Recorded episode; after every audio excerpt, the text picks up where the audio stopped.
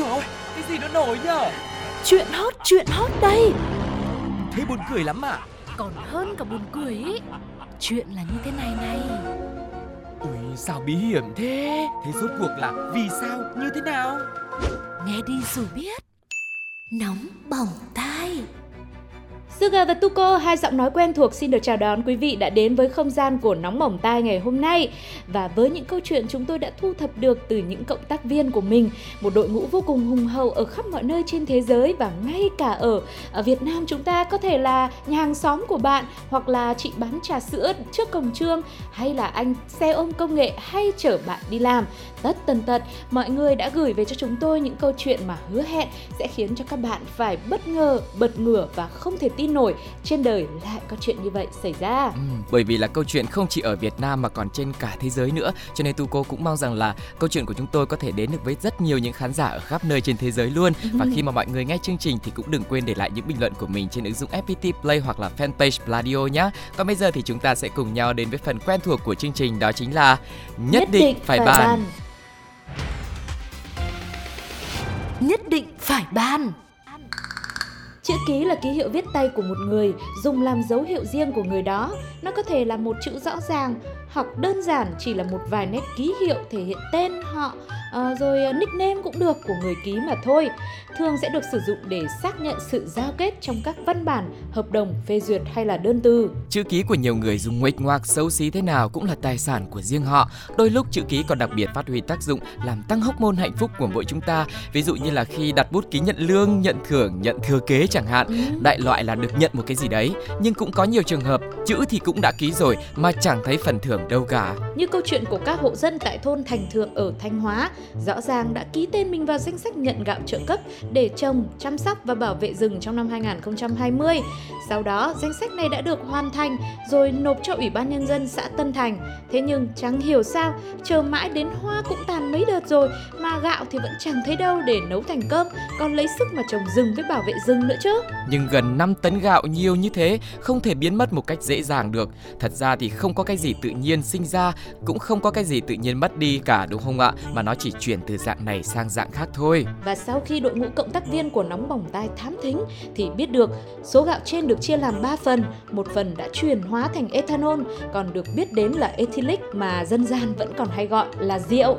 Một phần khác thì được chuyển sang tay của một người bán hàng rong, còn phần cuối cùng thì chuyển cho em gái của một người dân trong thôn này. Nhưng điều đặc biệt ở đây là người dân đó lại chính là em dâu của vị bí thư thôn Thành Thượng. Cuối cùng thì mọi việc vỡ lở. Hóa ra thì vị bí thư này đã lợi dụng sơ hở trong công tác quản lý mà tự nguyện à không, tự động, tự ý ký tên thay cho toàn bộ người dân có tên trong danh sách được hỗ trợ và dùng số gạo 5 tấn này để sử dụng vào mục đích cá nhân, vừa nấu rượu để uống, vừa cho người nhà và vừa bán để lấy tiền tiêu xài. Sau khi vụ việc được vén màn thì ông này đã bị khai trừ đảng, miễn nhiệm chức bí thư tri bộ, trưởng thôn và buộc khắc phục hậu quả, trả lại toàn bộ số gạo nêu trên cho người dân địa phương bằng cách quy ra tiền mặt. Ừ. À, và có lẽ sau câu chuyện này thì à, chắc hẳn à, người đàn ông trưởng thôn này ngoài việc dùng chữ ký của những người dân trong thôn để nhận gạo thì ngày nay ông này đã phải dùng chữ ký của chính mình để ký vào cái tờ mà lời khai ấy. Ừ. Sau đó là phải nhận tội lỗi của bản thân đã gây ra đúng không ạ? Chính xác rồi bởi vì lỗi của mình cho nên mình phải dùng chữ ký của chính mình chứ sao nữa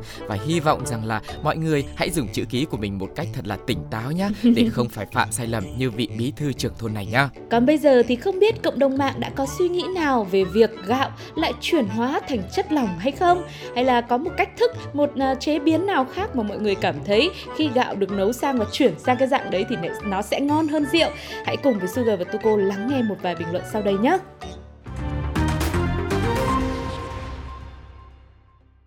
rồi ngâm xong mang rượu phát cho cả thôn uống và tính tiền công nấu nữa, đúng là biết tính toán. Anh thì cái gì cũng giỏi, nhưng giỏi nhất là bốc phét ấy.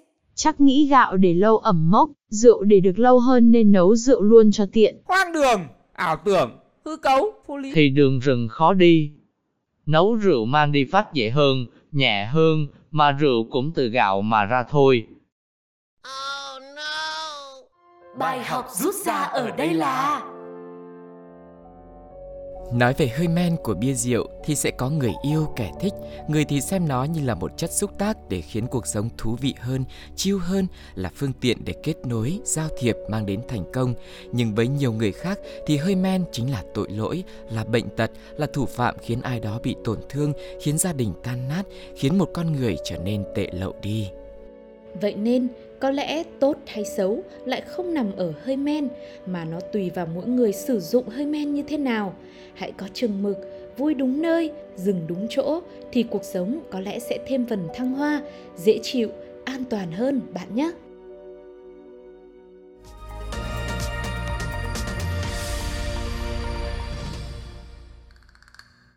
Sống ở đời, ai mà chẳng có đôi lần mắc lỗi sai hay chót lầm đường lạc lối. Điều quan trọng là bạn có hối lỗi và mong muốn sửa sai hay không. Đó mới chính là yếu tố quyết định cuộc đời bạn sẽ nở hoa hay bế tắc. Vậy nhưng trên đời này cái gì cũng có giá của nó.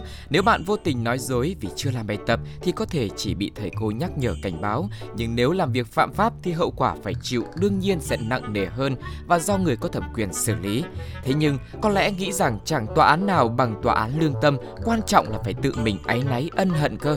Nên Nguyễn Công Văn sinh năm 1950 ở Khánh Hòa đã quyết định không thể để ai phải nhọc công bắt mình để mình hối lỗi cả. Mình phải tự chuộc lỗi mới được cơ. Vậy nên, ông này đã nhanh chóng trốn truy nã và trở thành tu sĩ. Những ngày tháng ở chùa, ông chia sẻ là đã dành thời gian ấy để sám hối về những gì bản thân đã gây ra.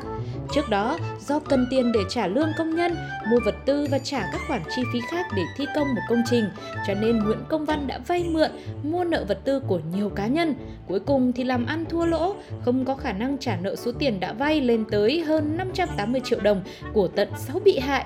Nguyễn Công Văn đã cắt liên lạc luôn và bỏ đi khỏi địa phương nhằm mục đích là để mình tự chuộc lỗi với chính bản thân mình. Thế nhưng đâu phải việc gì cũng tự ân hận tự trả giá mà được đâu đúng không ạ? Lừa đảo thì dù có làm tu sĩ đến 20 năm, 30 năm, thậm chí là 50 hay 100 năm đi chăng nữa cũng phải bị truy tìm để lực lượng chức năng thực thi xử phạt theo đúng tội. Vậy nên sau 14 năm, Nguyễn Văn Công đã bị bắt về quy án và tại phiên tòa thì ông này cũng nói thêm, hiện tại thì bị cáo đã hơn 70 tuổi rồi, bị cáo không có tài sản nên chắc không còn cơ duyên để trả hết nợ, cho nên chết cũng xin mang theo món nợ này. Với nỗi lòng của Phật tử, bị cáo xin chắp tay lại xin lỗi các bị hại. Tuy nhiên, nếu mà xin lỗi thì còn cần luật pháp để làm gì? Sau khi xem xét, Hội đồng xét xử Tòa án Nhân dân thành phố Đà Nẵng đã tuyên phạt Nguyễn Công Văn mức án 10 năm tù, buộc bị cáo hoàn trả số tiền đã chiếm đoạt của các bị hại theo quy định của pháp luật. Ừ. Nhưng mà tính ra nếu mà về 14 năm trước thì cái khoản tiền mà gần 600 triệu Ừ. có thể nói là cực kỳ lớn đúng không ạ? Và tổn thất của những người bị lừa này không thể nào mà tính toán được. Thôi thì à, hy vọng rằng dù thời gian thì cũng qua khá là lâu rồi nhưng kết quả này cũng sẽ là một món quà bất ngờ cho những người bị hại. Và không biết là thời gian đi tu thì có khiến cho vị tu sĩ ở trong ngoặc kép này giác ngộ được điều gì hay không. Nhưng mà thời gian sắp tới ở trong tù tận 10 năm thì có lẽ là ông sẽ có nhiều thời gian để có thể thực sự là trả giá cho tội lỗi của chính mình Và suy nghĩ nhiều hơn về những hành động của mình. Và nếu còn thời gian sau này thì có thể làm những điều tốt đẹp hơn đúng với lương tâm Và không phạm phải tội lỗi hay gây lỗi với bất kỳ ai khác. Ừ, vậy thì cộng đồng mạng nghĩ như thế nào về câu chuyện này, về hành trình trốn truy nã đi làm tu sĩ tới tận 14 năm? Chúng ta sẽ cùng đến với một vài bình luận đáng chú ý sau đây nhé.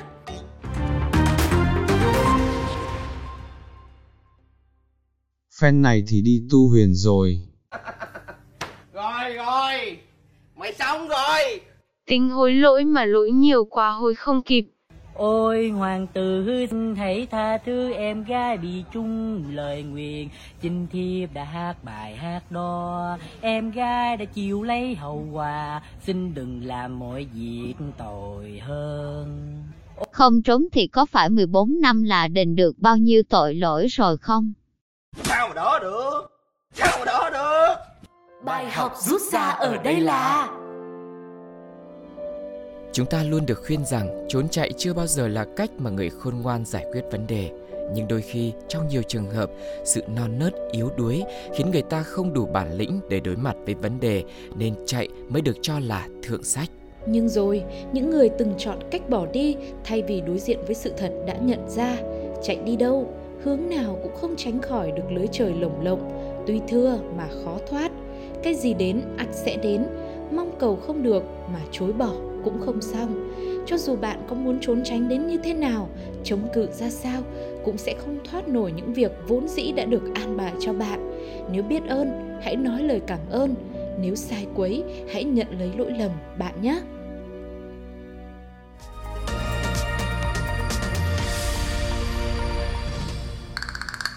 Bạn sẽ làm gì nếu một người đối xử tệ với mình? Chống trả, trả thù ư? Không, câu trả lời đương nhiên phải là đừng làm gì cả. Bởi một người không tốt với bạn mà bạn lại làm y hệt như vậy với họ, chẳng phải bạn cũng tự biến mình thành người xấu hay sao?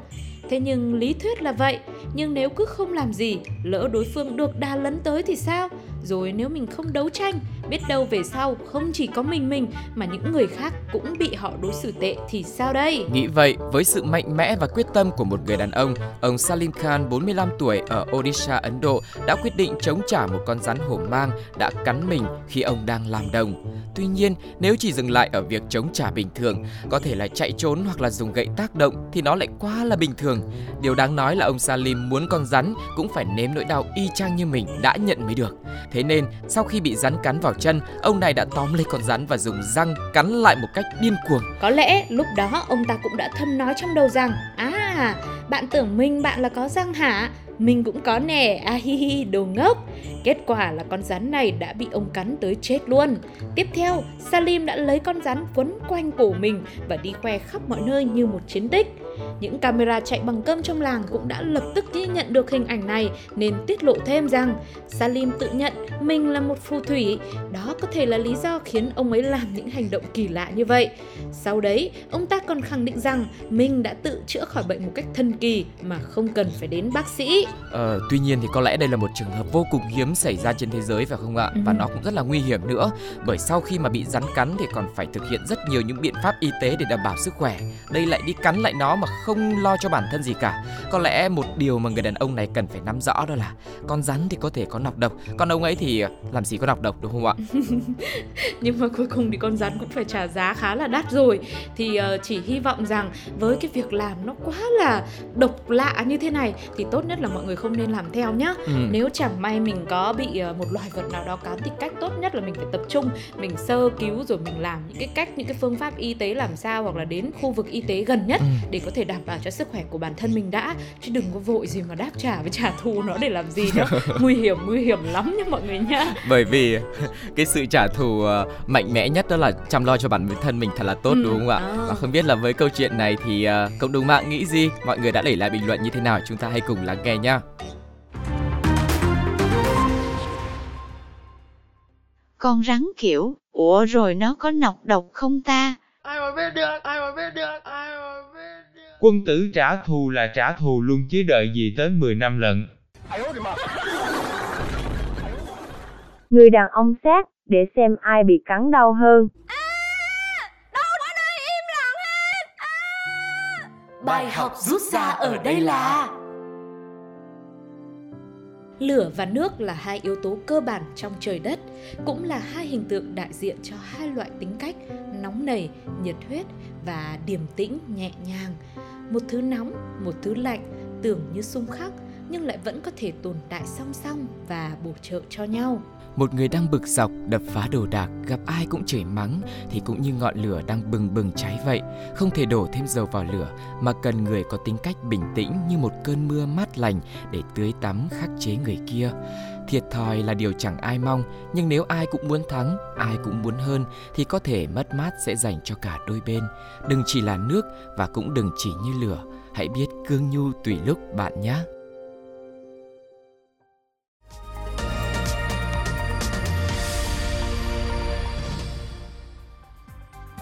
Thời lượng dành cho nóng bỏng tai ngày hôm nay thì cũng đã sắp hết rồi.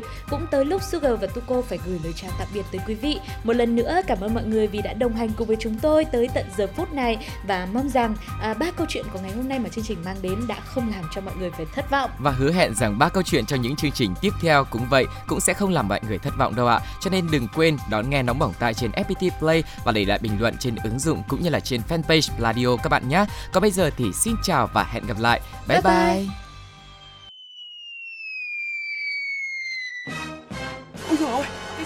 Nổi nhở?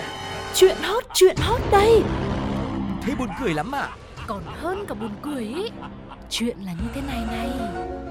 Ui sao bí hiểm thế? Thế rốt cuộc là vì sao? Như thế nào? Nghe đi rồi biết. Nóng bỏng tai